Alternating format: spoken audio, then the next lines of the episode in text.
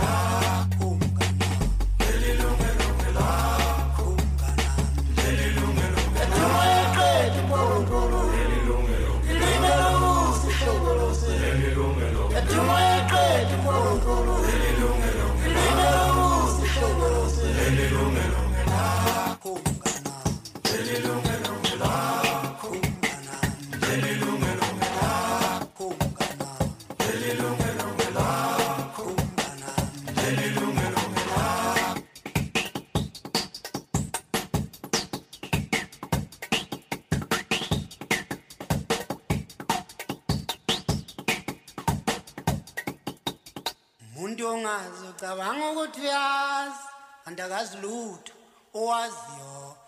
vele sekwenzeke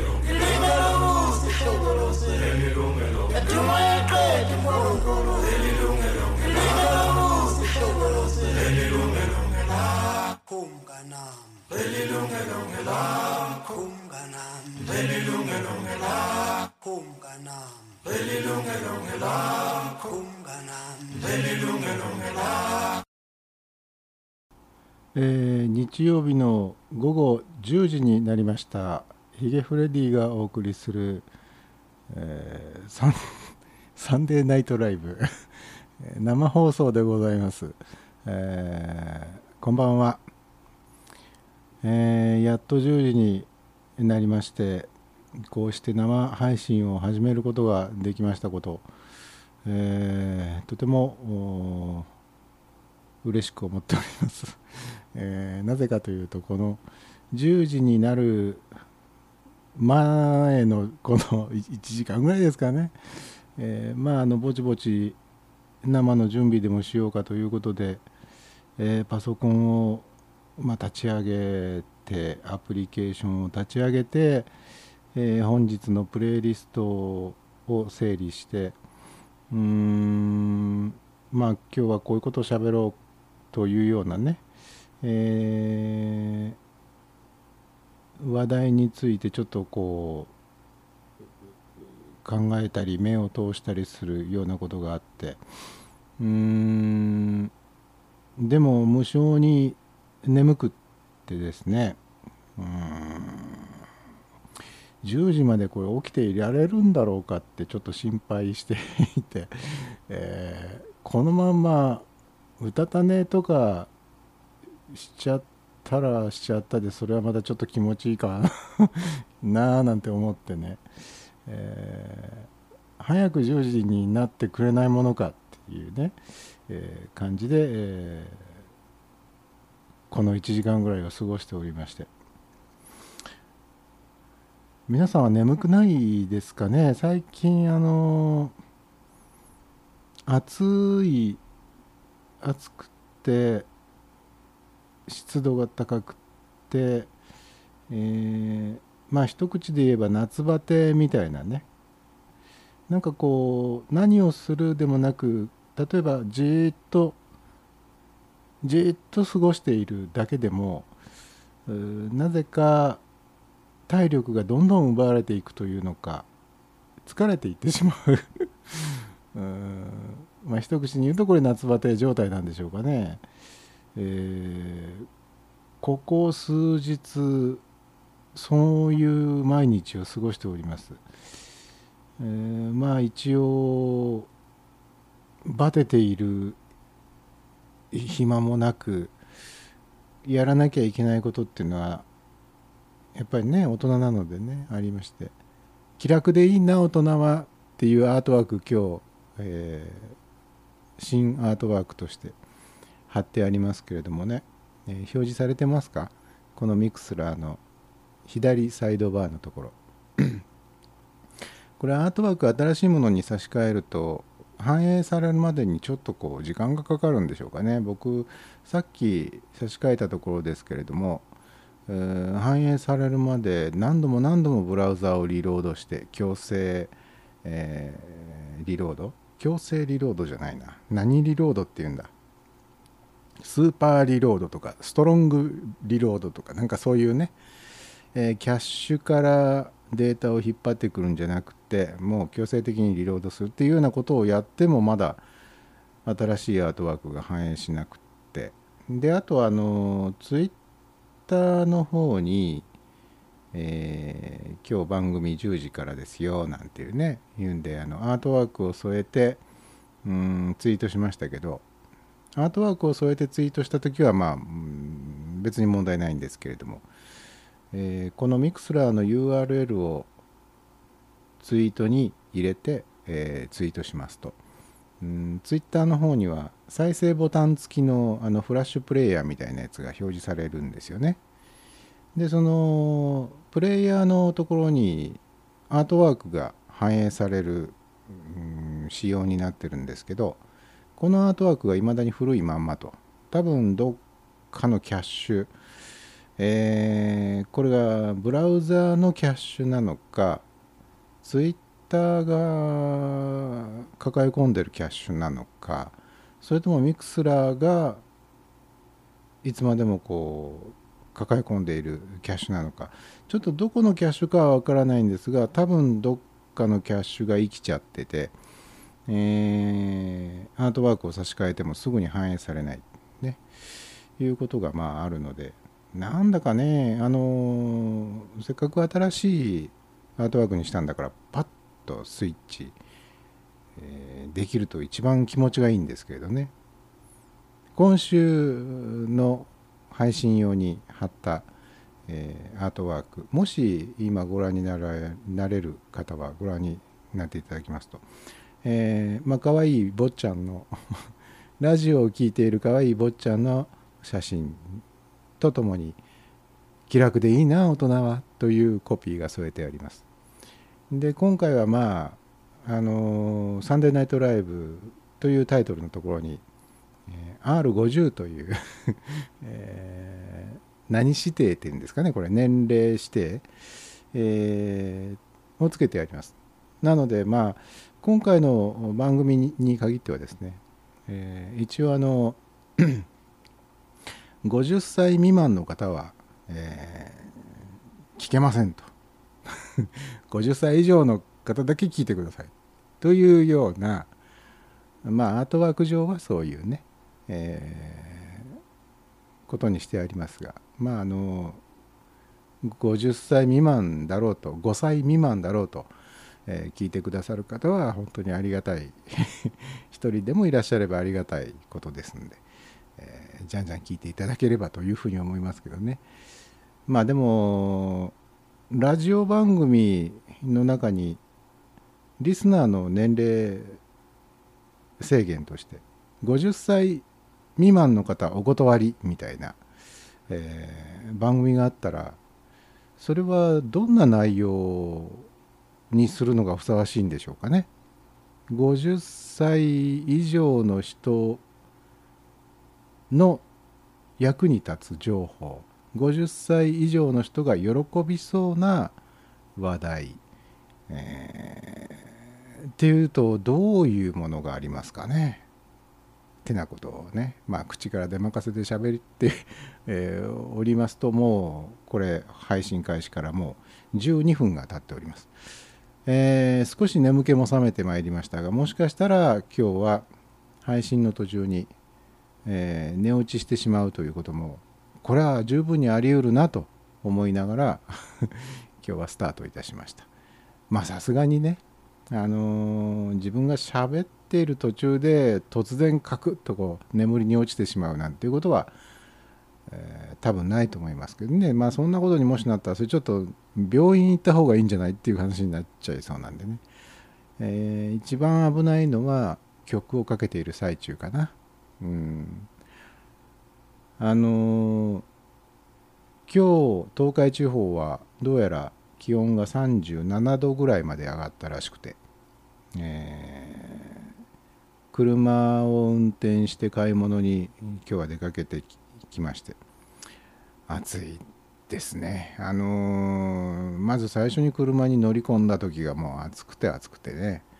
えーちょっと気が遠のいてしまいそうな感じが本当にあのー冗談でも大げさでもなくしますね。あの、えー乗ったらすぐさまエンジンかけて窓を開けて。でこの前あの何かの記事で見ましたよ。暑い車内に乗り込んで、えー最も効率的に車内の温度を下げるにはどういう方法を取るのがいいかっていうね、えーまあいくつか方法が載っていた中で一番効果があったのがですねまず窓を全開にして走り出すと、えー窓全開で走り出すと、まあ、風が車内に吹き込んできますから、えー車内に溜まっていた熱を帯びた空気がまあとりあえずはこう車外にね出ていくでしょ。車内を風が吹き荒れるわけですからね。でまあその窓を開けて走ると同時に、えーエアコンもつけましょうと。でエアコンは最初は、えー外気導入で、えーつけましょうと。である程度温度が下がった頃合いを見計らって、えーどうだったっけ？窓を閉め、えーエアコンも外気導入から内気循環っていうんでしたっけ？あの空気を外から取り込むんではなくて、え車内の空気を、まあ、ぐるぐるぐるぐる回しながら冷やすとそういうやり方が一番早く、えー車内の温度が下がるよっていうふうにね書いてあったんで、えーその記事を読んでからは、えーそういうふうにしております。まあ心なしか、えーなるほど確かに効率的に下がっているような気もするなというふうに思いますが、えーいやそんなよりももっとこういう方法がありますよという方がねいらっしゃいましたら教えてください。えー本日もツイッターに、えーハッシュタグをつけてツイートしていただくかうーんミクスラーのチャット欄にチャットを書き込んでいただきますとこちらで、えーご紹介させていただけると思います。えハッシュタグは言いませんでしたねさっきね。えっ、とカタカナでラジクドラジオクドスの省略形ですね。ラジオクドスの省略形でカタカナでラジクドというハッシュタグをつけてツイートして、えーいただいても構いません。えーあれ？さっきちょっとあ今日37度になりましてねって話をした時に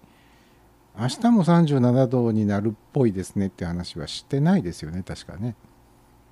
天気予報によると明日も東海地方は37度ぐらいになるということらしいので、えー多分明日も僕は眠くて眠くてしょうがないんじゃないでしょうかね。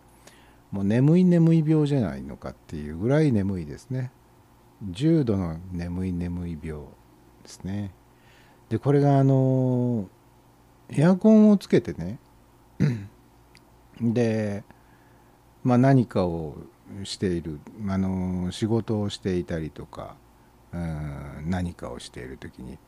えーまあ眠くなってきて睡魔に襲われてああいけないいけないと思いながらも睡魔に負けてしまってうたた寝をすると。そのうたた寝にこう落ちていく時っていうのはまあ何とも言えず気持ちのいいものですけれどもああっと目が覚めてあ今寝てたっていうのに気づいた時っていうのは本当になんかこう、えー良くない感じですね。あのまあ、罪悪感みたいなものもありますけど、えーエアコンの効いた部屋でうたた寝をするっていうのは本当にあの体調が悪くなるなりやすくないですか？僕は本当にねあの軽い風邪をひいた時みたいな感じになりますね、えーかなり高い確率でなりますよ、えーくしゃみが出たりとか咳をしてみたりとかね、えーで体が異様に冷えてたりするっていうね、えーいうことがありますんで。まあ本当にあの本当に眠くなってもう起きていられないって時はできるだけうたた寝ではなくてちゃんと寝た方がいいかもしれないですね。まあできるできることならばということですよね。なかなかできませんけどねあの例えば平日の昼間からもう眠くなったんでちょっとここで一回ちょっと本腰入れて寝てみますなんて、えー寝られる人はそんなに多くないと思いますけどただあれらしいですねえーっとまあ1時間も2時間も寝なくても何分ぐらいですか？10分とか15分とかそのぐらいだけでもちゃんと寝ることができればかなり楽になるらしいのでねうん寝られる環境にある場合はちゃんと寝ちゃった方がその後の効率もね多分良くなるんじゃないかなというふうに思いますですね。えーチャット欄の方、えー、慶次郎さんの方から「本日も飲んだくれて参上」あ本日もどうもありがとうございます。えーやっぱりいつものように、もうデフォルト状態がもう飲んだくれて参上っていう形になっておりますね。チルニーさんの方から「えー、R50 なんですか?」かっこ笑い。えー何か問題でも？というようなねまああの精神年齢でどうでしょう？精神年齢が50歳の30歳とかって嫌ですよね。精神年齢うん精神年齢って若すぎるのも嫌だけれども老けすぎてても嫌ですよね。ええ。まあ、僕は実年齢は53ですけど多分精神年齢はね10 10代ですよね多分ね。まあでもこれ部分的にね部分的にはですよね。妙にね老けてるっていうか達観してるっていうかもう諦めが入っちゃってるような部分も、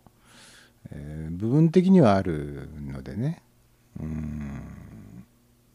一口に私の精神年齢は何歳ですっていうのはちょっと言えないですね。この分野においては妙に子供じみてるけどこの分野においては妙に枯れてるみたいな。そういうこうばらつきアンバランス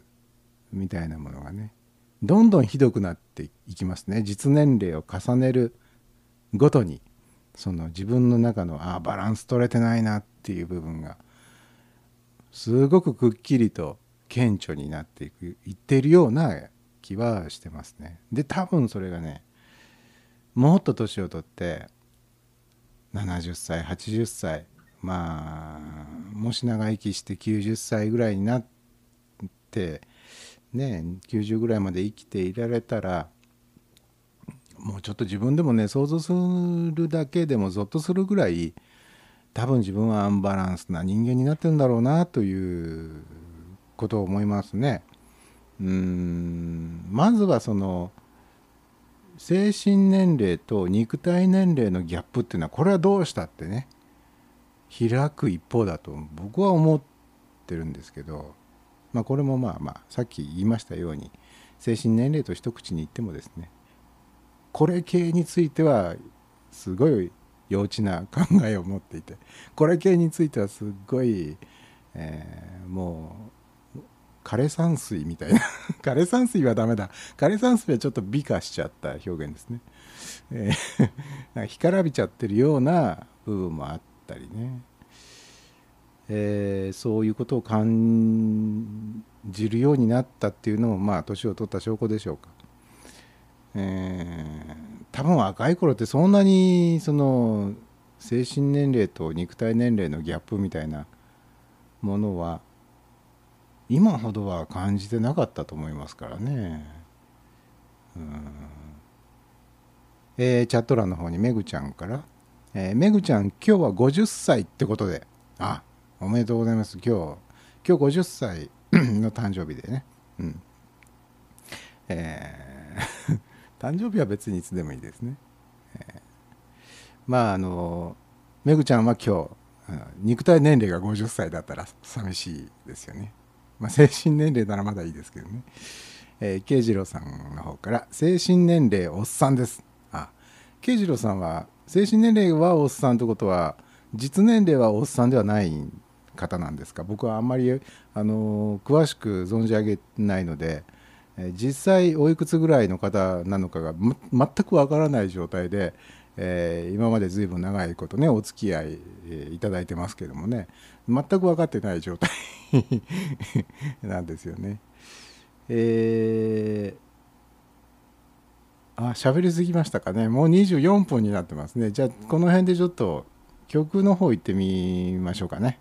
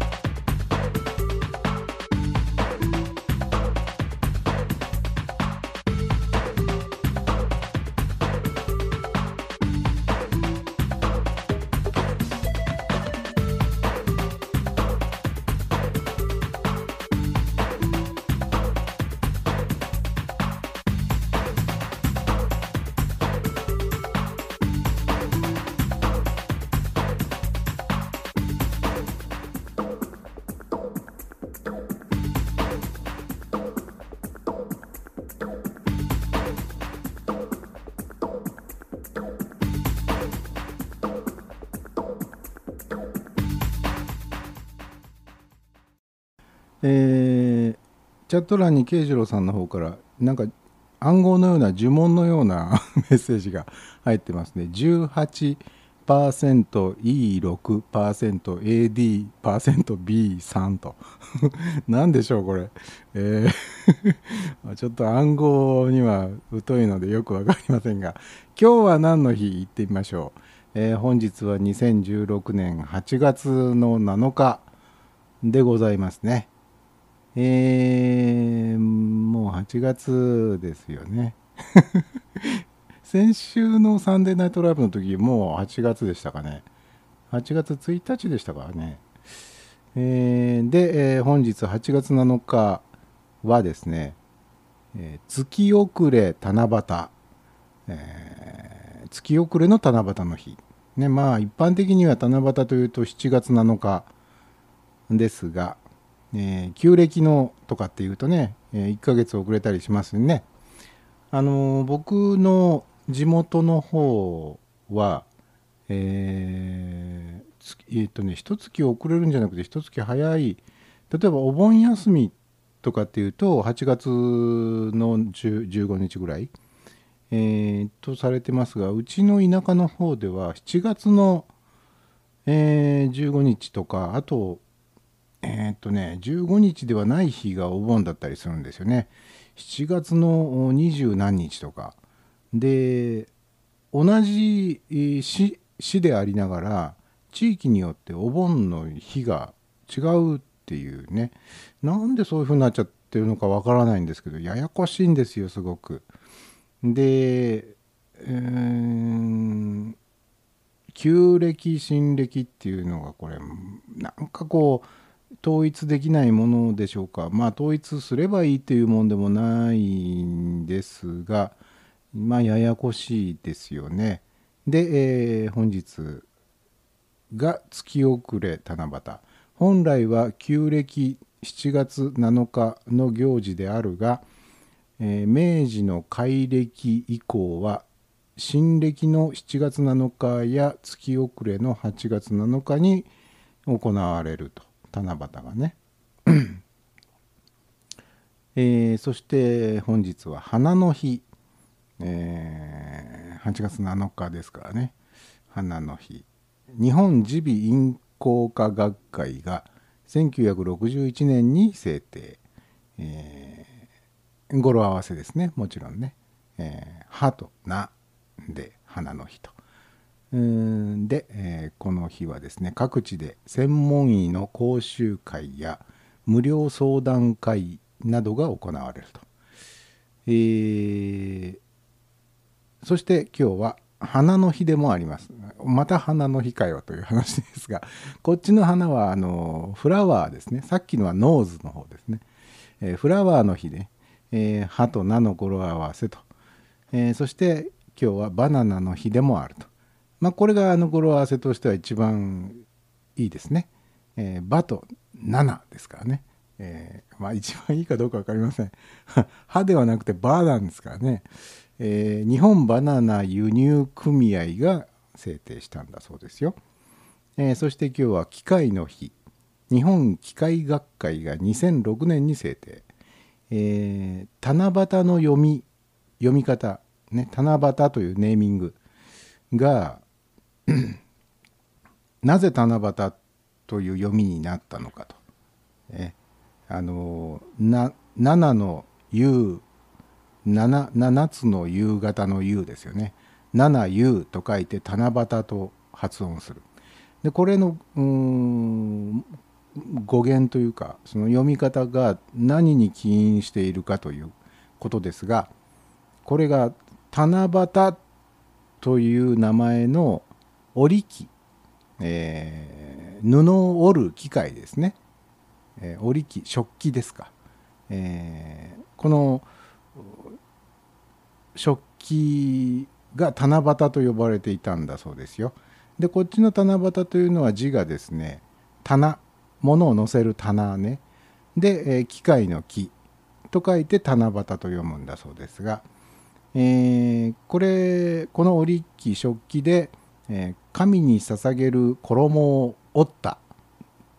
といううことにちなんでと。で今日が機械の日。うん。うん。うん。まあでもあの七夕絡みなんですね、えー8月7日ですけれども。そして今日はオクラの日。岩手県盛岡市の製菓業八百屋佐々木という、えー八百屋さんですか。え が制定したと。ほほ すごいですね。岩手県盛岡市の八百屋さんが制定したわけですか。今日はオクラの日。でなんで今日がオクラの日かというとオクラの切り口が星の形をしていることから、えーまあ、月遅れ七夕の日にま絡んで星のね、えー エピソードというかまあねそういうことでまあ今日はオクラの日ということだご いうことだございますじゃないいうことだそうですよ。えー、チャット欄の方に 慶次郎さんから「I am 18 years old」というあのとぼけたチャットが入っておりますが嘘でしょ？慶次郎さん18歳じゃないですよね。もうダメもし18歳だとしたら毎週飲ん飲んだくれて参上している場合じゃないですよ。本当に。ねえ。えー あれですね。あの年齢の英語なんとかイヤーズオールドっていうの。あれをあのオールドを使わないでヤングを使う表現もあるみたいですね。18 years young とかねまあ考えてみたらオールドってあまり使いたがらない人もいるでしょ。ね、特に女性なんかはね私はなんとかオールドですって言いたくないと なんとかヤングですって言いたいという人もいらっしゃるでしょまあほとんどの女性はそうでしょうけどね、えー、まあ、中には男性もそうです。そうかもしれませんですね、えー、チルニーさんの方から「かっこ笑い。慶次郎さん嘘つき」えー、まあでもこれは大人の嘘ですよね。さすが R50 の、えー、番組だけのことはありますよ。えー、というわけで今日は結構ありましたね。あのー、今日は何の日？七夕関係がまあでも多かったのかな。えー、まあ、結構ありましたね。先週は1個でしたかね。先々週が2個ぐらいでしたかね。なんか最近ちょっと不作だったので 今日はたっぷりやってよかったなと別に多ければいいっちゅうもんでもないですけどもねえー、とうとうあのオリンピックが始まりましたねブラジルのリオデジャネイロでえっ、ー、と日本時間の昨日の朝えー、朝何時頃でしたか？8時からですね。日本時間の昨日の土曜日の朝8時から開会式が始まって。まあ僕はあのご存知のように ご存知のようにってことはないかもしれません。知らない方の方が多いでしょうが、えー、結構あのオリンピックの開会式ファンなんですよ、えー、スポーツ競技の内容にはそれほど興味がないんですけど まあそれをそれほど興味がないって言っちゃうと身も蓋もないですけどもあの開会式だけは毎回見てるようにし見てるように見るようにしてるんですね、えー、今を遡ること何年ぐらい前でしょうか、えー、フランスのアルベールビルオリンピックっていうね冬季オリンピック冬のオリンピックの開会式を見たのが僕の場合はきっかけですげえと開会式すげえじゃんっていう面白えって思っちゃったんですねでそれ以降開会式は結構見るようにしています。えー、やっぱりあのー、いつ頃が天気だったのかわかんないんですけど多分僕がそのわあすげえって思ったあの冬季オリンピックアルベールビルのオリンピックが多分あれ境目になってんじゃないのかななんてね思うんですけどそれ以降はすごくあのすごく力を入れた芸術性の高さみたいなものとかを盛り込むようになったように思いますね。ででもねなんだかんだ言ってやっぱり僕一番最初に衝撃を受けちゃったあの冬季オリンピックがやっぱり未だにあれが一番だなっていうふうに思うんですけどね。で今回のリオデジャネイロオリンピックの開会式演出をしたのが名前はもう忘れちゃいましたけどあの映画の監督さんえっ、ー、とブラジルの、えー、若い人たちを描いたあの何でしたっけ？シティ・オブ・ゴッドだ。シティ・オブ・ゴッドっていう、まあ、10年ぐらい前に結構話題になった映画がありましたよね。アカデミー賞とかの外国語映画賞とかにもノミネートされたんでしたっけ、まあ、とにかくあのあああの映画の監督さんかっていうことで今回ちょっと。とは言っても僕シティ・オブ・ゴッドまだ見てなくて。いつか見見たいな見なきゃなと思いながら10年ぐらい経っちゃいましたけどね。なのでまああのできればオリンピックが終わるまでの間にシティ・オブ・ゴッドは見ておこうかなと。まあいいきっかけなのでね見ておこうかなと思いましたけど。えー、まあまあオリンピック開会式今回はでも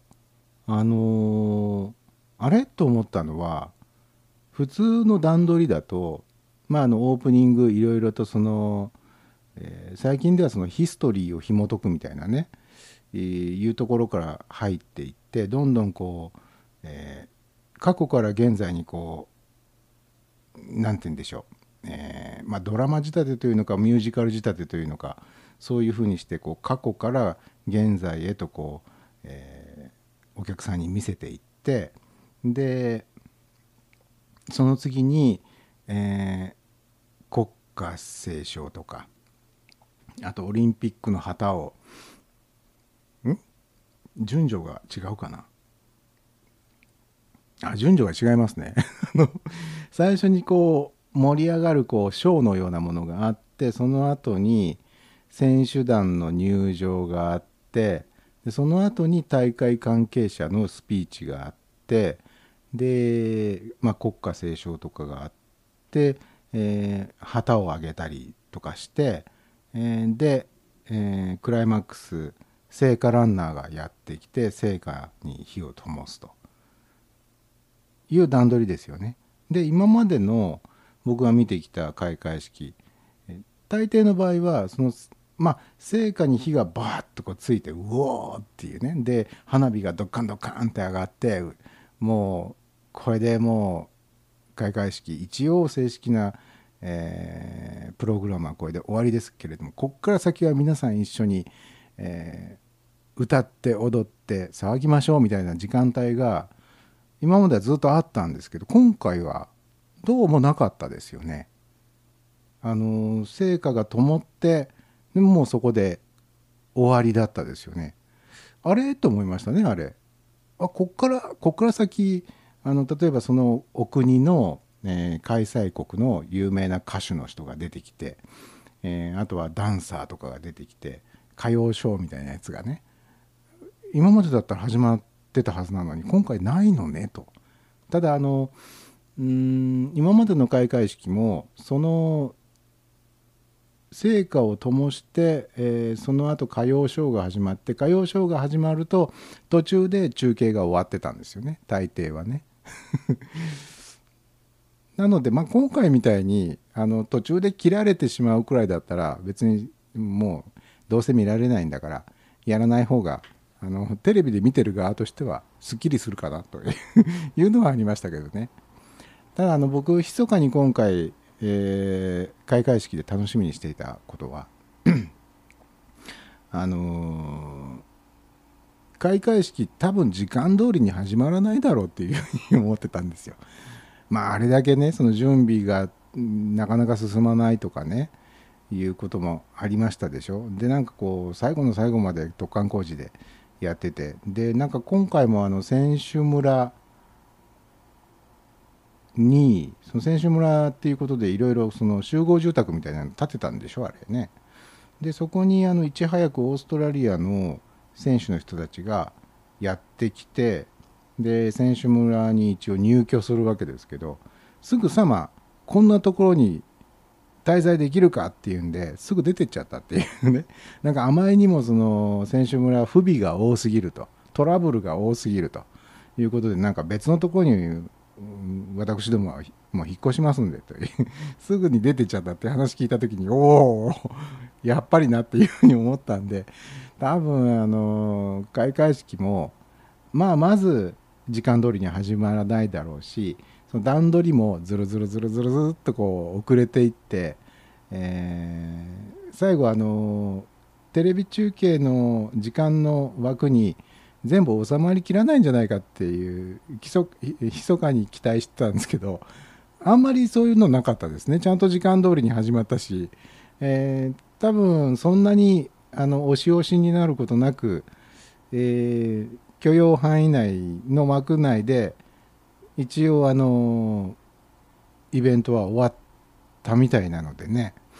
そういう意味ではちょっとあのあハプニングなかったなっていうのはありましたけどね。ただあのシティ・オブ・ゴッドのあの監督さんの演出の中で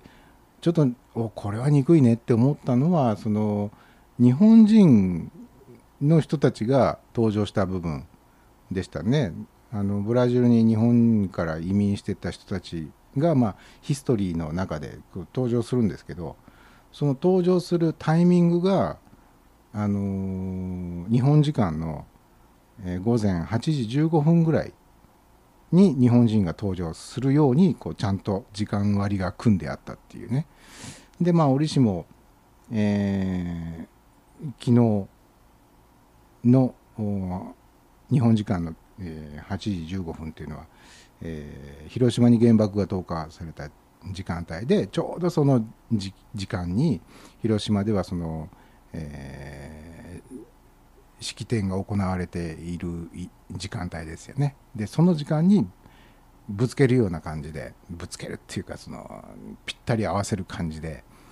えー日本人が登場するシーンをそこに持ってきたっていうあの演出はああなかなかだねと、えーいうふうに思いましたけどね。まあ、あの全体的に開会式見た時におおこれはっていう目新しいものは特にはなかったですけどやっぱりあの今回はプロジェクションマッピングっていうやつがあ大々的に使われていてああもうプロジェクションマッピングもここまで成熟した手法になったんだなっていうことは感じましたですね。うんまああの夏のオリンピック前回はロンドンオリンピックでしたけどこの前自分のブログを振り返っていた時にうんちょうど4年前の今頃の時期のブログを見ていたら、えーまあ、えロンドンオリンピックの話を自分が書いていて。でちょうどその開会式を見終わってその足で神戸に行ってで神戸で、えーちょっと遊んだりとかね。あとはあの京都のイラストレーターの、えー中川岳さんがちょうどその時期に神戸の画廊ギャラリーで、えー個展をやってらして、まあ、それを見に行くっていうのを口実にしてね。口実ってことはないですけどそれを見に行ったわけですけど、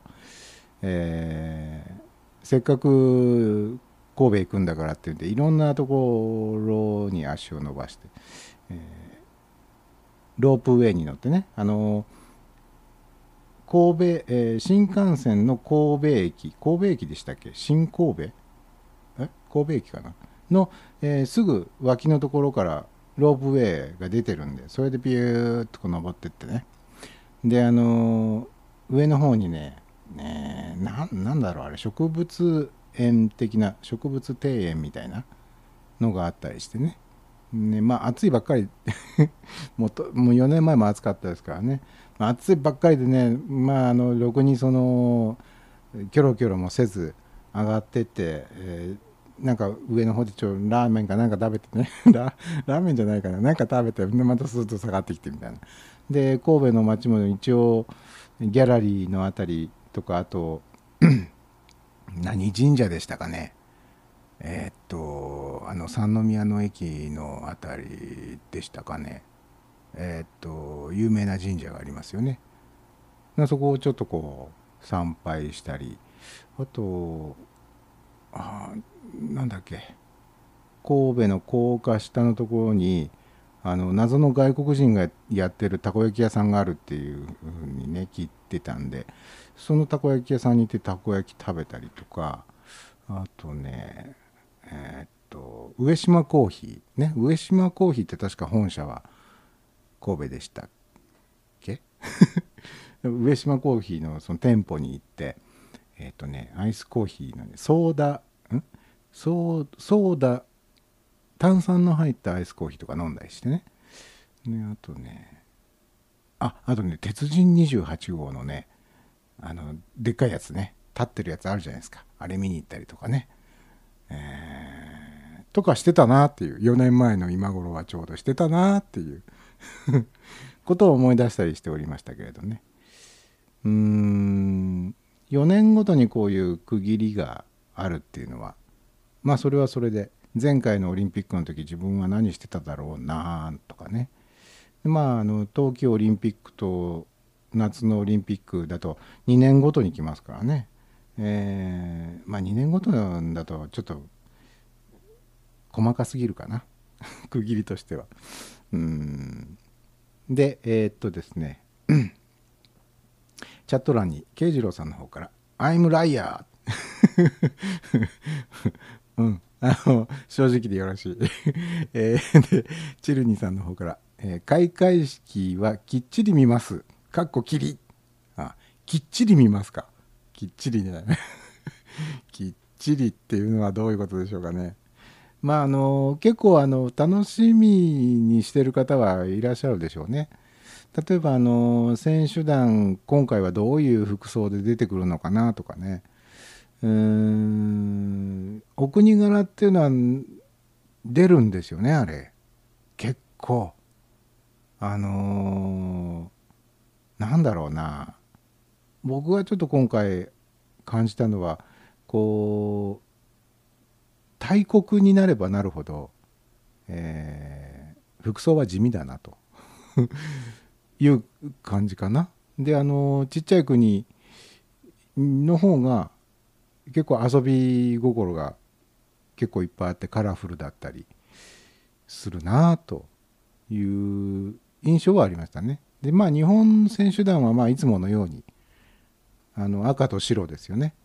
基本的にはやっぱりあの前回の東京オリンピックの時のあのイメージっていうのをやっぱりこうずっとこう継承してますね。で途中ちょっと土地狂っちゃった時ありましたね。あれいつのオリンピックだったかな。ユニクロが衣装を担当した時だったっけ？すごくあのカラフルすぎちゃって、えー選手たちもそれ着ててあのちょっと恥ずかしそうにしてたっていう。あれ何大会でしたかね？ユニクロが作ったポンチョみたいなやつでもうほんと色がレインボーな感じの衣装の時ありましたよね。であとあの森英恵さんがデザインした時とかも確かあったと思うんですけどなんだかやっぱりなんだろうな。あのそこの好みが分かれるものはやっぱりあまりよろしくないかなみたいな。だから結局まあなんだかんだ言って大国になればなるほど地味になるねっていうのは結局なんでかっていうとやっぱりトラッドな感じの方が誰からもこう文句が出にくいっていうところもあるのかもしれないですよね。えーまあでもあのアスリートたちが一番美しく見えるかっこよく見える凛々しく見える、えーそして、えーそれを身につけることによって、えー楽しくなるとかねあとまあそういうようなことは必要だと思いますけどねまあ口で言うのは簡単だけど そういう服装を実際作るのは難しいですよ。まあ、アスリートって一口に言ってその競技種目によってその体格って全然違うじゃないですかハンマー投げのね室伏浩二さんみたいな人なんていうのは本当がっちりしててもうあのすごいマッチョな感じの人がいるかと思うとライフル射撃の人とかっていうのは別にマッチョじゃないわけじゃないですかね。えーだかこう痩せてる人もいれば背のすごく低い人も高い人も、えーがっちりしてる人もどんな人が着ても似合う同じデザインの服なんていうのはまずないと思うんで。だったらまあトラッドなところに落ち着こうかと。トラッドではあるけどやっぱりその国ならではであってほしいしっていうのはね。うん。となるとやっぱり国旗のカラーリングを使ってかね。あのもうクロアチアなんかは毎回あれですもんね。あの白と赤の市松模様。クロアチアといえばもうそうですもんね。っていうような感じでまあその各国定番のモチーフみたいなものをちゃんと抑えた上で見る人が見ればおっって思うようなね。なんかそういうキラッと光る部分をどういうふうに盛り込んでいくかみたいなところをね見ながら開会式をこう楽しむっていうのもこれまた面白いもんですよ。と思いますけどね。えーじゃあこの辺で1曲聴いていただきましょう。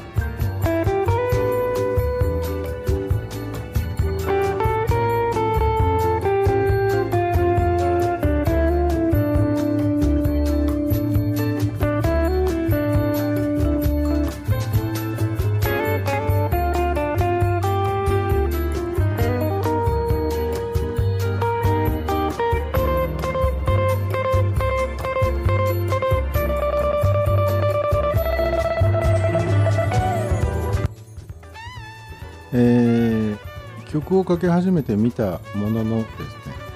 えー残り時間3分何十秒しかないのに、えー5分ぐらいある曲を選んじゃったもんですからこれはあのー曲が終わった後にもう喋る余裕ないなっていうことで今ちょっと喋り始めました、えー BGM のバランスとか多分あの良くないと思います。もしかしたら音楽すごく大きく流れてるかもしれないしもしかしたら BGM がほとんど聞こえないぐらいになってるかもしれませんが一応今バックで音楽 流しながら喋っております、えーサイド A があと1分半ぐらいで終わります、えー終わりましたらまあ何十秒か20秒30秒ぐらい後にはサイド B を始めますんで、えーチャンネルはそのままでお待ちいただけますでしょうか、えースマートフォンのアプリで聞いてくださっている方の場合にはもしかしたらサイド B が始まっても自動再生されない可能性もありますので、えーしばらく待ってみておいおい聞こえてこないぞということになりましたらその時はアプリをこうツンツンツンとつついて、えー見ればまた多分聞こえてくると思います、えーそのようにサイド B も楽しんでいただければというふうに思います。えー眠気もおかげさまで少し吹っ飛んで吹っ飛んでってことではないですね、えー少しこう薄らいできた感じがしますんで。多分サイド B も、うんこんな感じで続けられると思いますので。もしお時間のある方はサイド B もお付き合いいただけますでしょうか、えーそれではまたサイド B でお会いしましょう。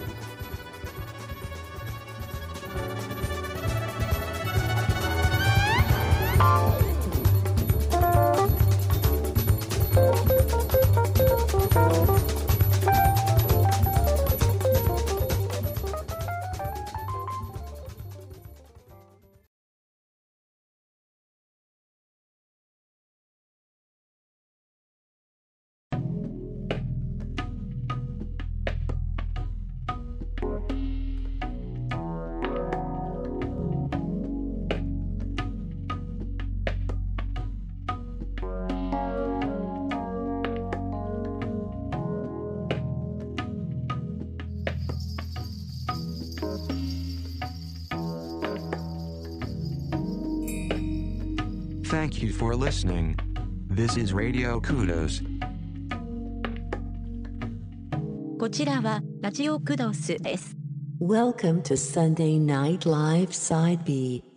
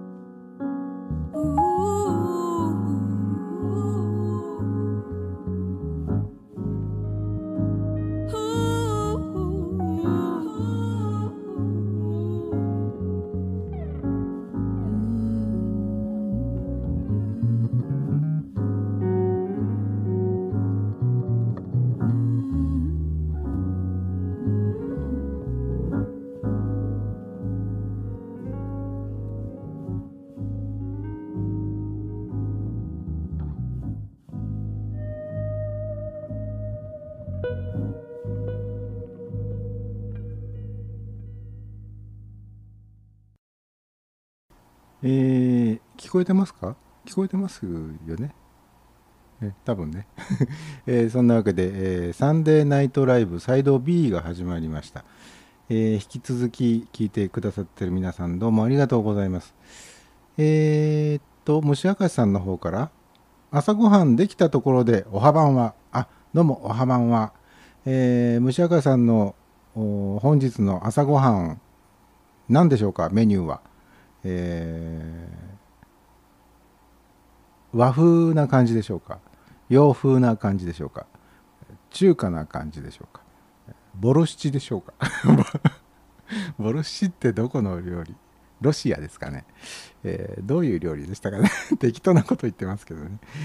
えーっとねえーそうだな。何の話しましょうかね？あのあそうそう。僕あのこの前ね映画を見に行ったんですね。うん今話題になってる映画ですよ、えーまあ別にその映画の話はどうでもいいんですけど どうでもよくはないか。あの 実はね映画を見に行ったその日ちょっと事件が起きまして。えーもう最近ではあのシネマコンプレックス形式の映画館ばっかりで、えまあそのせいでっていうことでもないと思うんですけどもうあの映画といえばうん最近はもう全席指定ですよね大抵の映画館は、えーそうじゃない昔ながらの映画館もあるんでしょうかね。わかんないんですけど僕子供の頃っていうのは映画館っていうのは別にあの入れ替え制もなく、まあ、映画館にもよる寄ったのかもしれませんけど僕がよく行っていた映画館っていうのはそれこそ朝一番に映画館行って、えーチケットを買ってであの見始めればそれこそその夜の一番最後の上映までずっと映画館の中で過ごすことができていたんですけどねその何度も何度も同じ映画を見たりすることができていたんですよね入れ替え制がなかったんで。であるいはそのたまたまフラッと映画館に入った時にもう上映が始まっていて途中からしか見られないって場合はまあよくあの途中から見始めてで一回上映終わりますよね。で次の上映が始まったら、えーまたその席に座ったまんま、えーまた始まった映画を見てですね。でまああの自分が見始めたところまで見て出ていくこともできるしでまあ次の上映の最後まで見てね、えー出ていくこともできるしっていうすごくあの自由な 感じだったんですけど今はもうそんなことは許されませんよね。うん最初にチケットを買う時にもううどの席にしますかというふうに言われますからこの席でとこの席で見たいんですということになりますよね。でしかもあらかじめネットなんかで、えー例えば次の水曜日の、えー何時からの上映分のチケットが欲しいですなんていう買い方もできますね。でその時にももちろんその、えー今現在この椅子が空いていますとその空いている席の中から、まあ、自分が座りたい席を選んでチケットをまあクレジットカードなどでね買うわけですよね。で僕はあのそもそもが そういう買い方っていうのはどうも自分の性に合わないのでできることならば映画館に行ってでその場でチケットを買いたいタイプなんですけど自分がどうしても見たいとこの映画はどうしても見たい。しかもできるだけいい席で自分が見たいと思った席で見たいんだって思う場合は、えー当日フラッと映画館に行って、えーチケット買おうと思ったらほとんど満席ですんごい後ろの方のすごい横っちょの席とかね逆にすごい前の方の、席でしかもすごい隅っこの席しか空いてないなんてことになるとうわーって思うでしょ？だから、えーやっぱりこの辺りで見たい。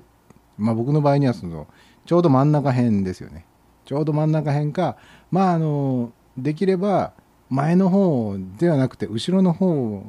が僕は好みなんですけどで見たいなって思うとやっぱりあらかじめネットでチケットを注文するというか買って見に行くと。いうことが多くなってしまうんですけどね。でその時にも僕はまあ 当日仕事の合間を縫ってその映画を見たいと思ったので、えーギリギリまで何時からの上映分に行けるのかが分からなかったんでギリギリまでこう粘ってで前日の夜だったかな？にインターネットで、えーチケットを買ってでさあ見に行くぞと、えーその日の一番初めの最初の回ですね。朝一番の上映の分を見に行こうと思って電車に の乗ろうと思って駅に行ったらですね、えー自分が乗ろうと思っていた電車がですね車両故障のためということでホームに止まってたんですよ電車がね。でドアが開かないと。ドアが開かずにその電車の中で乗客の人が閉じ込められている という状況が目の前にありまして。おいおいおいと。でも多分そのうち、まあ、10分20分待てば動くだろうと思っていたらなかなかこれが動かない。扉も開かないっていう状況になっていて。困ったな一応あの時間的な余裕は30分ほど見て、えーこの電車に乗って映画館に行くとうー自分が予定していた到着時刻予定していたというよりもその、えー余裕を持って映画 映画館に入れる時間よりも30分前に映画館に着くつもりでその電車に乗ろうと思ってたんで、まあ、30分ぐらいは遅れてもまあなんとか間に合うでしょうというつもりで駅に行ったんですけどまあ電車動かずうーん駅のアナウンスもちょっと駅員さんパニック気味で あの、えーこの先どうなるかっていう見通しが多分全然立ってなかったんでしょうね。えーまあもうしばらくお待ちくださいもうしばらくお待ちくださいの、えー一点張りでね。でやっと扉が開いたぞと思ったら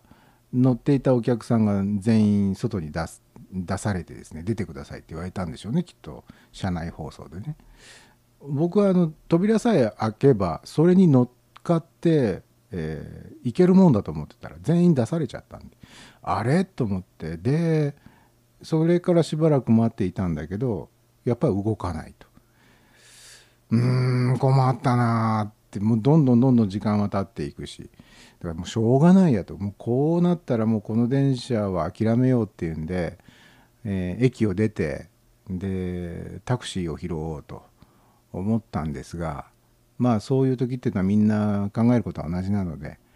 タクシー待ちのお客さんっていうのがもう駅の周辺にまあそんなに数は多くなかったんですけどもともとタクシーがそんなに通るような場所でもないのであのタクシー争奪戦みたいな列ができちゃってたんですね。ああタクシーもこれちょっとまじいなと思いながらうーんもう途方に暮れてしょうがない。もう一回駅に戻ってみるかっつって戻ってみたらもうすぐ動き出しますと。いうアナウンスがあって。もうすぐっていつ頃だろうななんて思っていて、まあ、時計見たらですねもうダメだと。今すぐ動き出したとしてももう間に合わねえぞという時間になってたんですね。でまあ本当にねその時にはねえー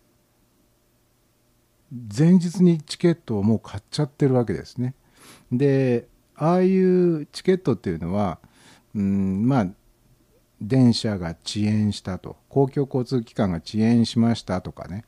えーいうようなことでは払い戻しにもならないし例えば次の回の上映の分にこう切り替えてくれって言ってもそれはいやいやそれできませんのでまた買ってくださいっていう話になりますよね。でまあ利用規約にもちゃんと書いてありますそれはね。なのでもうしょうがないと。えーあの時結局ねえー8月1日の日ですね8月1日の日月曜日かで、あの毎月1日は割引デーだったんですよ。僕がその見に行こうと思っていた映画館はね。で iMAX で見たいと。iMAX のスクリーンで見たいということで通常 iMAX の料金が2200円なんですけどその1日割引を使うとこれは通常2200円のところが1500円で見られますよ。これはもうまさにお得じゃないですか。あの iMAX 以外の普通のスクリーンで見たとしても1800円かかるわけですからね。あの通常のスクリーンよりも安い価格で iMAX が見られる。まあだからこそもうその日を狙って、えー仕事の 都合をなんとかつけて見に行こうと思っていたのに結局見ることもできずしかもお金だけは取られてしまうというこの切ないね。でもどうしても見たかった映画だったのであのもう一回チケット買い直して見に行くということはもう自分の中では決めてるわけですよ。さあじゃあいつ行くんだということでもう一回チケット買うのかって思うともう今日を逃すとまた割引じゃない価格になってしまうんで、えー是が非でも今日中にもう一回セカンドチャンスにかけるぞということで、ね。えーすぐさまネットでもう一回チケットを購入してでまあ見に行ったとですから何事もなくちゃんと見れていれば1500円で見られたものを3000円払ってみたわけですね。えーああいうのってもうちょっとこう融通の利くシステムにできませんかね。あのー僕はもともとあの例えば新幹線のチケットとかでもあの当日券というかうん当日買うようにしてるんですよね。前もって、えー何月何日の何時の便便とは言わないのかのチケット買うってことはしないんですよ。したくないんですよ。本当に僕自分がね気まぐれな人間なんで当日ギリギリにならないと本当にその電車に乗れるのか乗るつもりがあるのかっていうのがわからない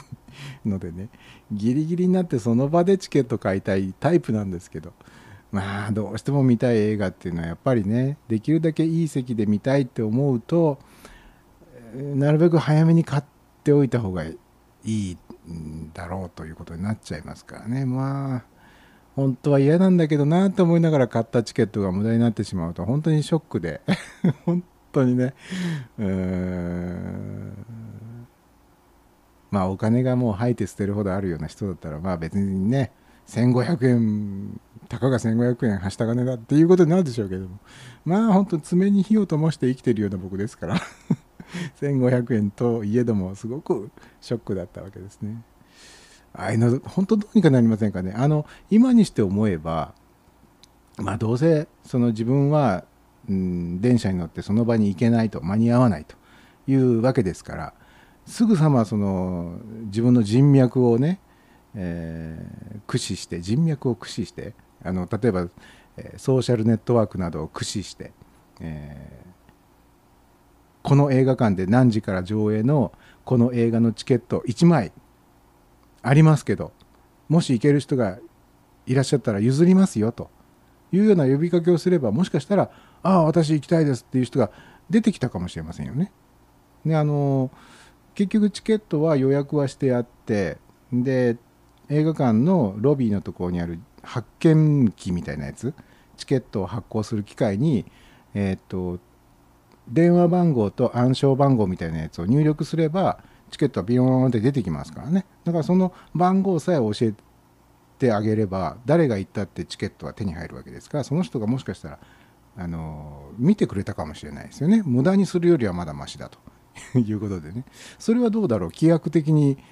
問題はありますかね？そういう買った人と見る人が違っているみたいな別にいいですよねそんなのね。お金払って見るわけですからね。だから本当だったら僕が見るはずだったその椅子が空いたままその映画は上映されたんですよ。それは切ないですよね。お金を払ってキープしたその椅子空いてるんですから。結構いい席なんですよ。結構いい席が空いてるんですよ。だったらね別にあの僕はその誰かに譲りますと。その人からお金ちょうだいとは言いませんよ。言いませんけどその無駄になっちゃうくらいだったら誰かそこで見てって思うわけですけどね。うんあれなんとかなりませんかね。こう土壇場になってやっぱり行けなくなっちゃいましたとかね。まああの都合が悪くなって行けなくなっちゃいましたとか、まあ、僕みたいにその電車が止まっちゃってて行けなくなっちゃいましたっていう人用にじゃあそういう場合はこういう方法もありますよみたいなのってなんか考えられませんかね？うーんもったいないというかねちょっと悔しい感じがねどうしてもしちゃうんですけどねこれなんとかなりませんかね？と思いますが、えー皆さんはそういうような経験はないですか？あの前もって買ったチケットが無駄になってしまった。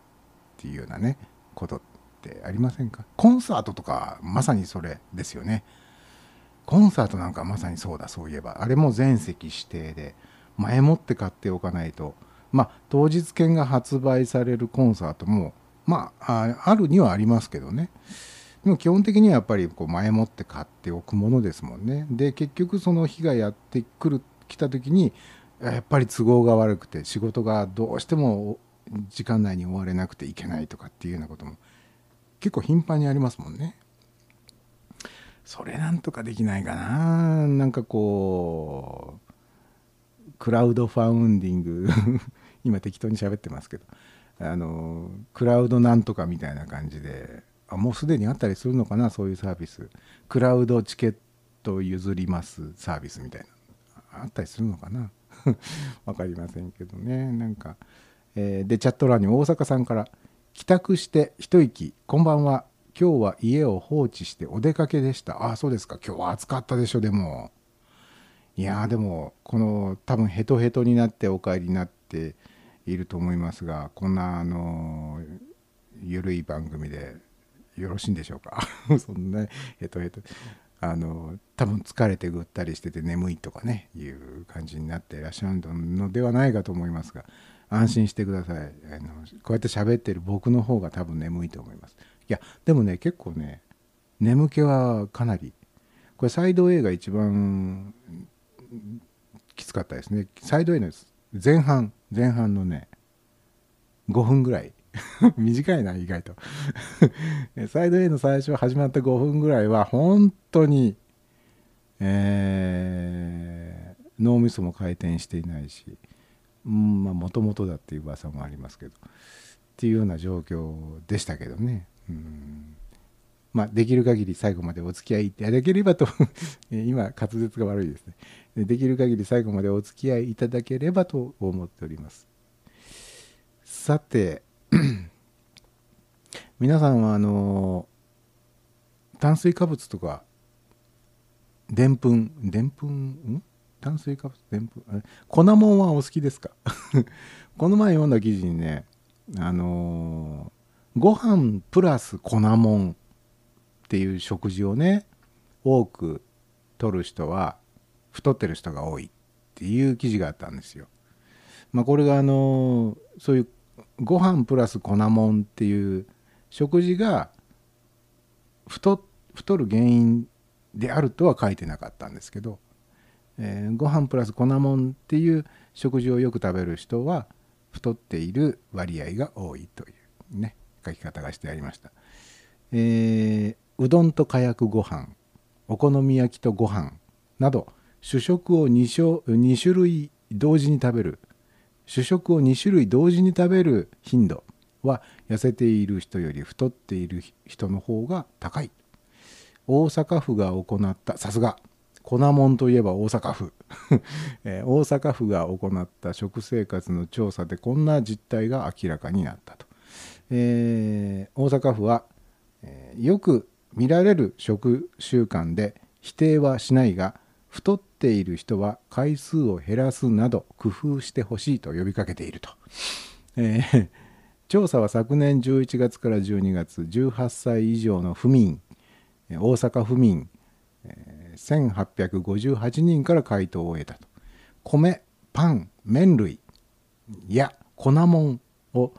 一緒に食べる頻度。これ粉もんっていうところが大阪府ですよね。粉物ではない。粉物ではなくて粉もんですね、えー、くまモンみたいなもんですね。あれくまモンあれくまモンと発音するかくまモンと発音するかまあ二分してますよね。一般的にはくまモンって呼ばれることが多いようですがあれもともと熊本ものっていう意味のくまモンらしいので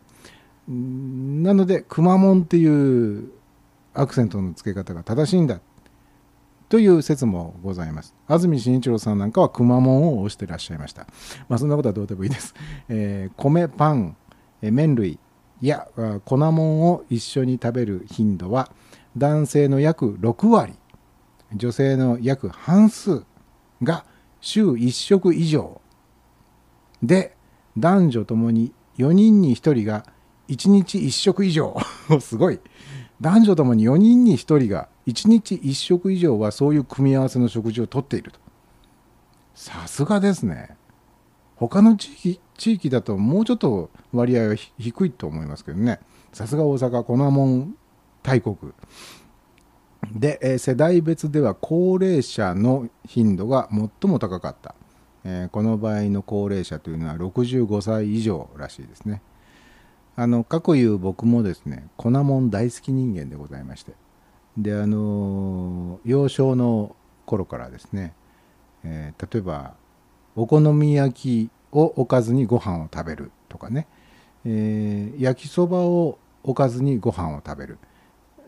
まあもちろんラーメンライスなんていうのはま当然のこととしてありますよね。えまさすがにですねみたらし団子をおかずにご飯食べたり五平餅をおかずにご飯食べたり、えーというようなことはなかったですけどお好み焼きプラスご飯なんていうのはもう当たり前の組み合わせとして、えー子供の頃からそういう食生活を送ってきました。まあ最近はそんなにそういう組み合わせっていうのはないのかな。ないですね。家庭でそういうの食べるというのはやっぱ子供の頃かな。というのもあの僕自分のうち実家がですね、えーまあ、両親共働き両親共働きで母親が家で自営業をやってたんですね。客商売ですね。客商売ってなんかいかがわしい感じがします。あの美容院をやってたんですよ。美容師だったんですね。でおばあちゃんも母親も両方とも美容師で。2人で美容院を切り盛りしていてね。で結局あのうちのお店というのが、まあ、なんだかんだでちょっとあの老舗みたいな感じのお店で、えーしてお客さん結構あったんですよ、あのー流行ってたんですね。うちの美容院がね。なのでまあ家族のために料理を作るというようなことが難しいということが頻繁にあったわけですよ。お客さんがいるから。家族に料理作れないということが普通にあったので、えーそういう場合はやっぱりこうてんやものってことになりますよね。で、えーまあ夕食であれば、まあ、近くのラーメン屋さんとかね中華料理屋さんとかね、まあ、あと丼物を持ってきてくれるようなお店にねてんやものを取ってですね。でまあそれで適当に食べといてというような食事が、まあ、一般の家庭に比べると非常に多かったですね。そういう育ち方をしてきたんですよね。でそういう中で例えばその昔は小学校も中学校も土曜日は半ドンでしたからね、えー土曜午前中で学校が終わってお家帰ってきてお家帰ってきて、えーご飯食べて、えーテレビつけて、えーお笑い花月劇場を見ると。ふんわかわっぱん、ふんわかふんわかふんわかふんわかほっていうね、あの、お笑い花月劇場、まあ、後の、えー吉本新喜劇 ですね、まあうん、を見るというのが、まあ、僕の定番コースだったわけですけどその学校から帰ってきてご飯を食べる。そのご飯がまあ、えー母親が作った料理ではない。おばあちゃんが作った料理でもない、えーうちの場合には土曜のお昼ご飯というのは 大抵お好み焼き焼きそばでしたね。えーうちの近所にそのお好み焼き屋さんがあってそこにあの電話をかけて、えー何々焼いといてと電話をかけておいてでまあ取りに行ってね。でまあそれ持ち帰ってきて家で、えーお好み焼きをおかずにしながらご飯食べるわけですね。っていうのがまあ普通だったんですよ。なのでよくおっしゃる方がいらっしゃいますね。あのお好み焼きとご飯なんて信じられないみたいなことをね。僕にとってはそういう信じられないとかっていう人がいるということが信じられない こんなに普通でこんなに美味しい組み合わせなのになんでそんな風に考えるかなみたいなことをね、えー僕なんかやっぱり実体験としてそう刷り込まれてますんでね思うんですよね。えーで、ひろかずエモーションさんの方からチャットが入ってますね。知人でチャーハンおかずに白米食べてる人がいました。あ、さすがにそれ僕はやったことがないんですが、でも、わかります、それは。チャーハン、味がついてますもんね。チャーハンは、おかずにしようと思えばなるかもしれませんね。したことはないですが、まあ、したいとも思いませんけど、でも、わかるなっていう組み合わせでではありますね、僕にとってはね。で、めぐちゃんの方から、マラソン大会ではエントリーした大会に出られなくなった時に、出走権を譲るサイトがあり、あ、さっきの話ね、チャえーとチケットを人に譲るっていうような話ね。マラソン大会ではエントリーした大会に出られなくなった時に出走権を譲るサイトというものがありますと、えー走りたい人はエントリーフィーを支払うことでその権利を得て走れなくなった人はサイトからエントリーフィーと同額のポイントが得られます、え現金ではないけれどサイト内の買い物などに利用できます。なるほど。なるほどね。そうそれはマラソン大会っていうかマラソンに特化したそういうサービスですか？他のものも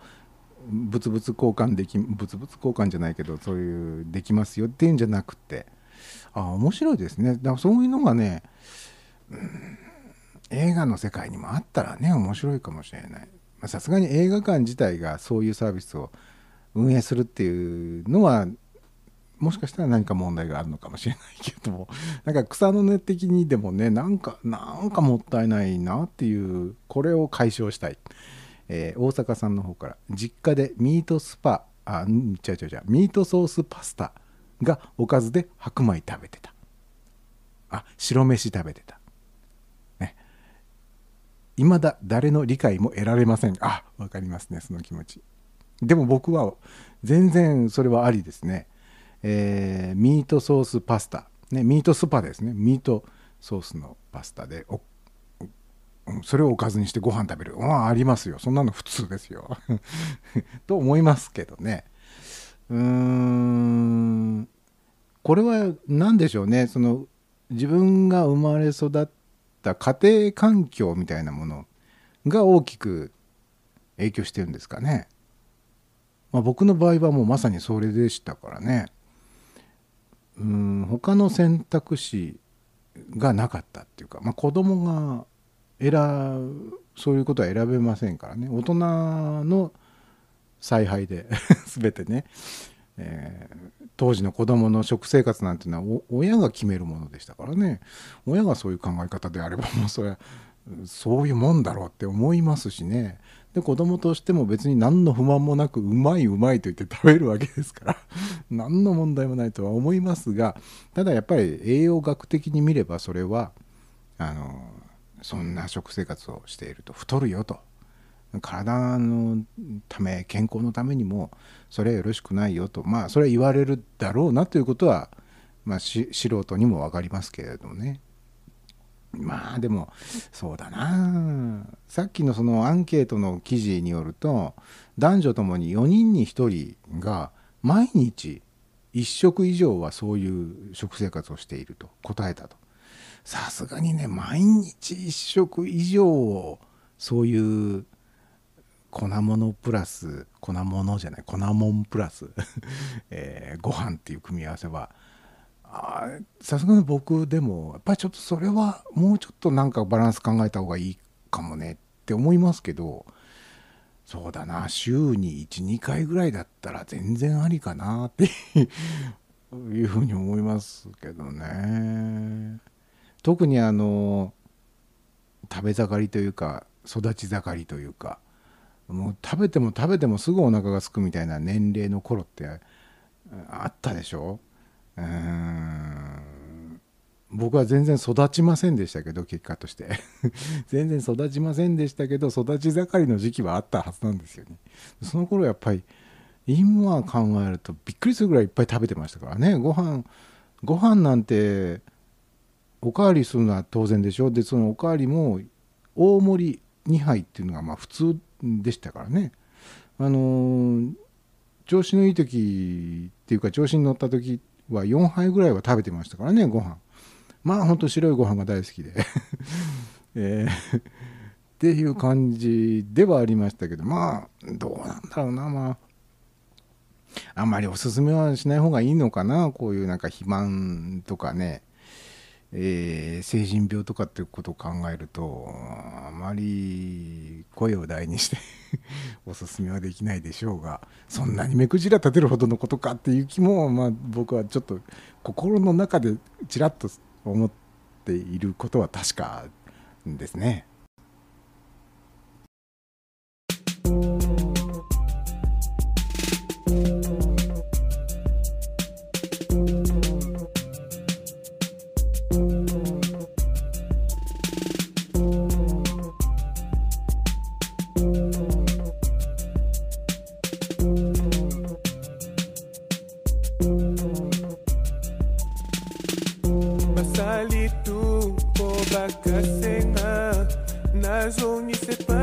Yo na mawa na motema polelweleki lisumu nini nasala po te yo inanga nakosenga se na yawe. Alimbisa yo mpo na meki nyonso atandele nakolonga tobosana mabe pato utiki bondeko eleki pasi mpo nini moninga zwi bamisusu zuwa ya ntongo butu te nalemiri yango e obosana te lobi nakomema yo yebisinga ce qui s'est passé uti Putika bangote Mame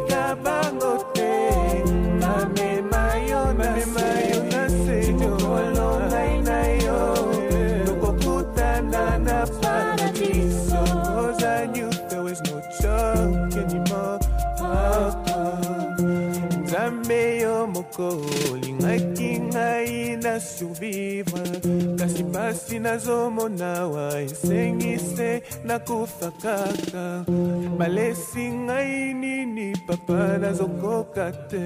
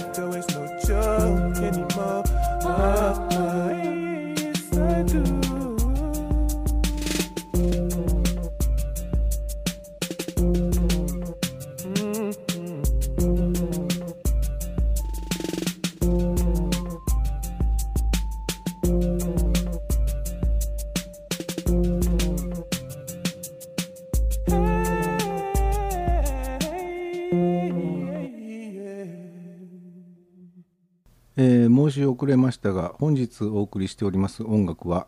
えーポッドキャストフレディオがだいたい10年ぐらい前にポッドキャスト配信しました、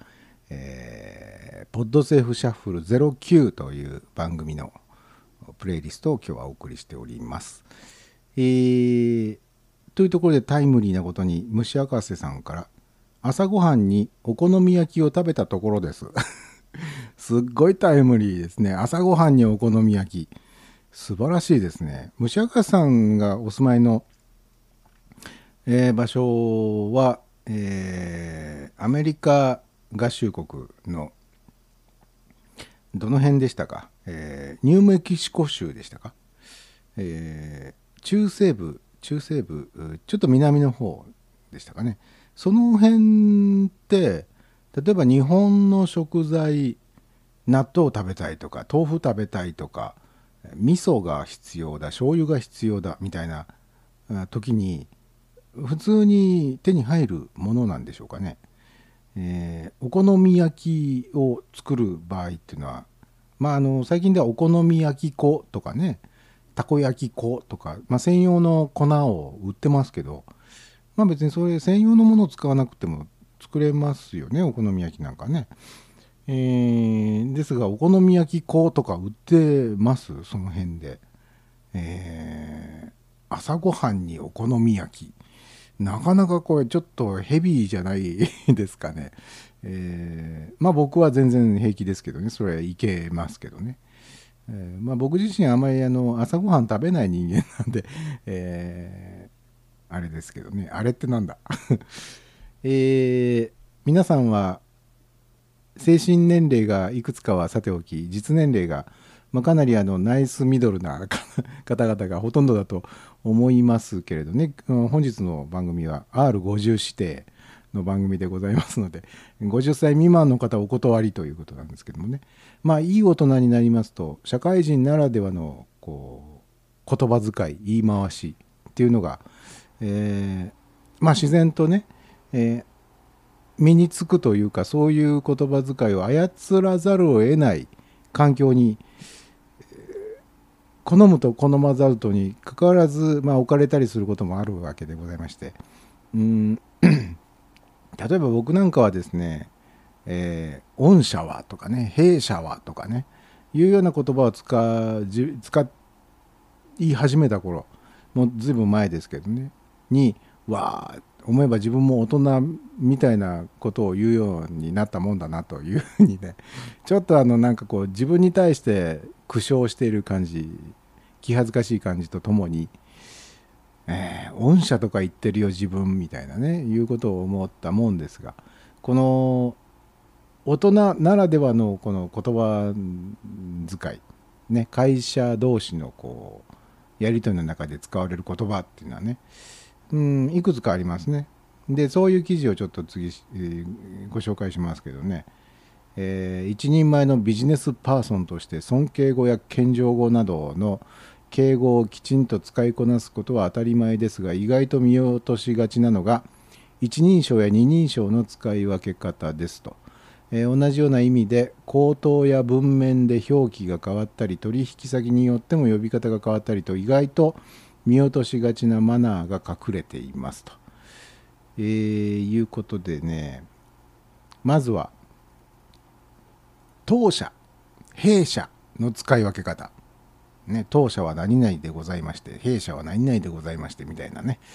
えーこの当社と弊社についてですが当社は身内で使う言葉だそうですよ。自分の会社を表す言葉の当社は社内の人間同士で使うものですと、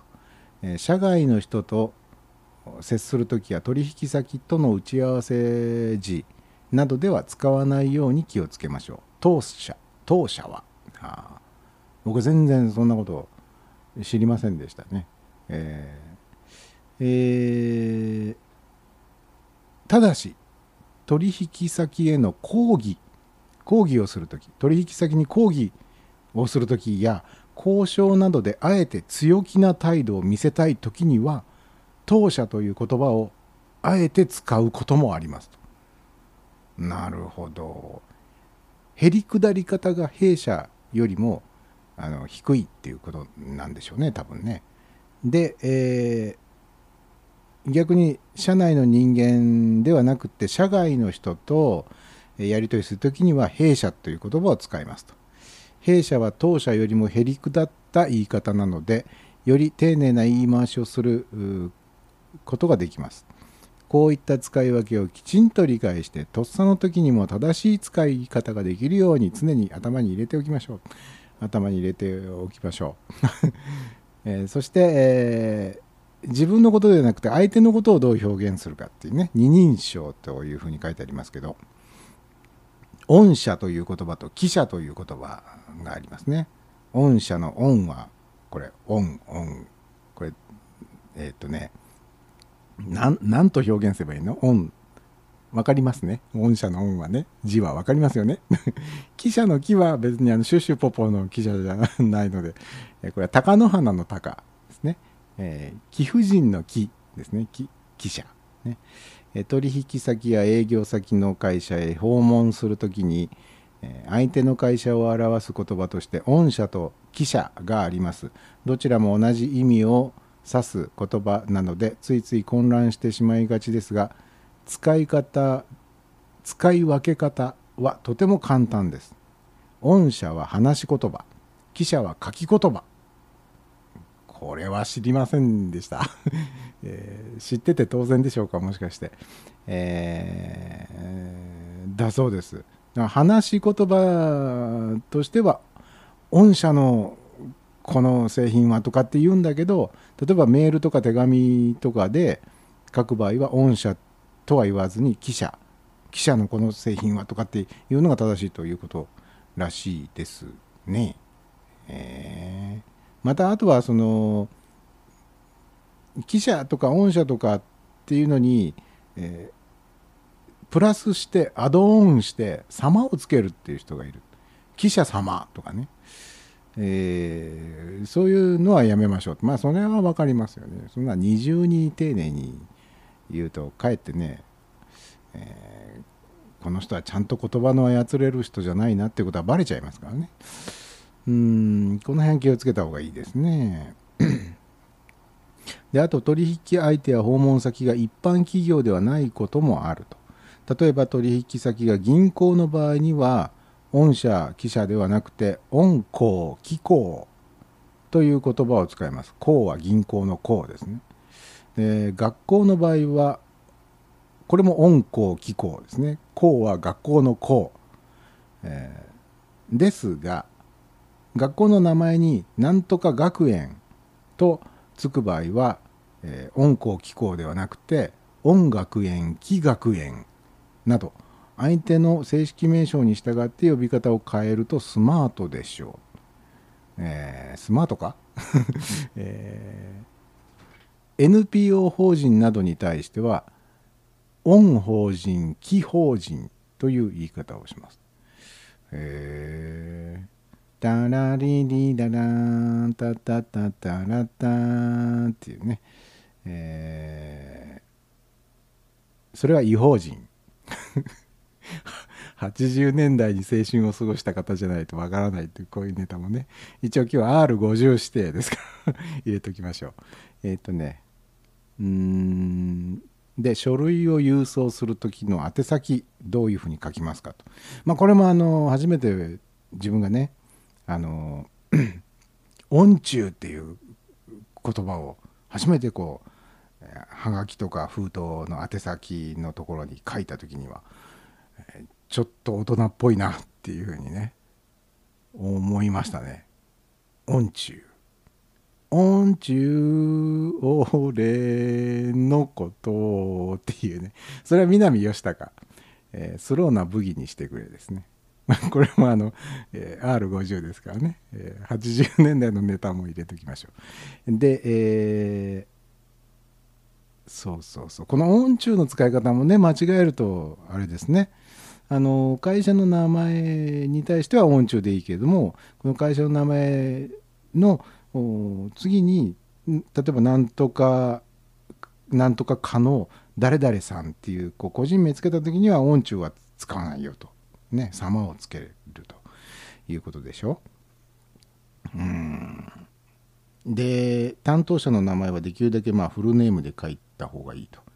えー名字だけだと同じね名字の田中さんだったら同じ田中さんが5人ぐらいいる場合誰なんだって話になっちゃいますから。なるべくフルネームで書きましょうと。あそうですね。僕もこれちょっと気をつけないといけないな。ちょっとフルネームで書かないことが結構あったんで、えーなるべくフルネームで書くようにします。はいすいません。えー なるほどね。あとねめんどくさいのはねあの結婚式の招待状とかですよね。めんどくさいのは。あのご出席ご欠席のこの「ご」の部分を線で消せとかあと宛先の部分もね「誰々行き」っていう返信用のハガキをあらかじめ同封するでしょ。その「誰々行き」のところの「行き」をこう消して「様」に変えて投函しろとかね。まあ本当に日本人っていうのはめんどくさい。めんどくさいですがそういうことがちゃんとできる方がまあスマートですよね、えーちゃんとできるかできないかっていうところで意外と見てる人は見てるから、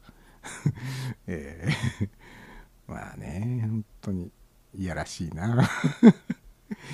えーあ本日もサンデーナイトライブ残り6分50秒でございますね。えーまあとりあえずもう今日かける予定にしていた曲は全部かけちゃったのでこっから先は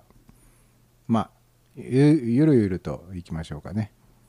さあ何について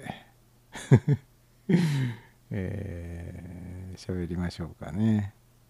えーうかうかしてるともうそろそろ今週末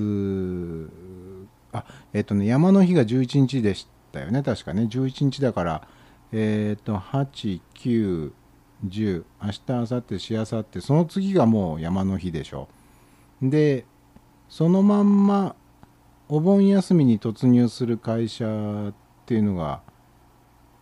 結構ありますよね。多分ね。ということは次の「サンデーナイトライブ」の放送時は皆さん多分お盆休み真っ最中みたいな感じになってるんですよね。多分ね。そういう方が多いのではないかと思いますんで。まあ来週は帰省してるから聞けないやとか。えーどっか旅行に出かけてるから聞けないやとか、えー夏休みちょっとこう遊びすぎちゃって疲れちゃってもう眠いから聞く力が残ってないやっていう人もねいらっしゃるかもしれませんね。まあそういう方は無理して聞くことはないので、えーアーカイブもちゃんとねうん残しておりますんで。もし聞けなかった場合はアーカイブでお楽しみいただければと思いますが。そうですね来週お盆休み真っ最中だからといって特にいつもと変わった何かっていうのは多分ないと思いますがね配信する僕の側よりも聞いてくださる皆さんの側が多分いつもと違う環境から聞いていますみたいなねことがあるかもしれないですね。えー田舎に向かう車渋滞中あ田舎に向かうじゃない帰りかなもしかしたら。も もしかしたら。帰りのその田舎から、えー帰ってくる車の中で渋滞に巻き込まれて今聞いています。みたいなね。そういうのがラジオっぽくていいですよね。なんとなくね、えーまあ渋滞は巻き込まれない方がいいですよね。僕渋滞大嫌いまあ渋滞が好きな人はいないでしょうけど。まああの渋滞に巻き込まれた時にですねあの尿意を催す便意を催すそれからあのうっかりしててガソリンがもうすぐ底をつきそうだみたいな時ってのは本当焦りますよね。本当ヒヤヒヤしますし。油汗が出てきますしね、えーまあとにもかくにも皆さん無事にお休みをね、えーお迎えくださいもうあのー最近ニュースなんか見てますとねテレビのニュースとか見てますと水の事故とか、うん、本当に今日もさっき何件もありましたね水の事故のニュースが。うん。で現場の写真写真というか映像が映りますけどね。本当ここで泳ぎたくなるような綺麗な川とかで人がね亡くなってたりするので本当気をつけてください、えー事故のないようにね過ごしていただきたいなと。僕もなるべく事故らないように頑張ります。けどね、えーそんなもんですかね、えー 今ものすごいねバツナギのトークをあからさまにしているような気がしますけどね、うん、気のせい 気のせいですからね、えーもうすぐ12時ですね。あと残り時間2分17秒、えーこういうねすごい余裕がある時に限って、えーサイド A サイド B のお尻の部分がバタバタになるっていうことがあるんですよね。あのギリギリになってああこれは喋っておきたかったっていうのを思い出して喋り始めると突然 時間が来ましたっつんでどんちょうがバーンと落ちてくるみたいなね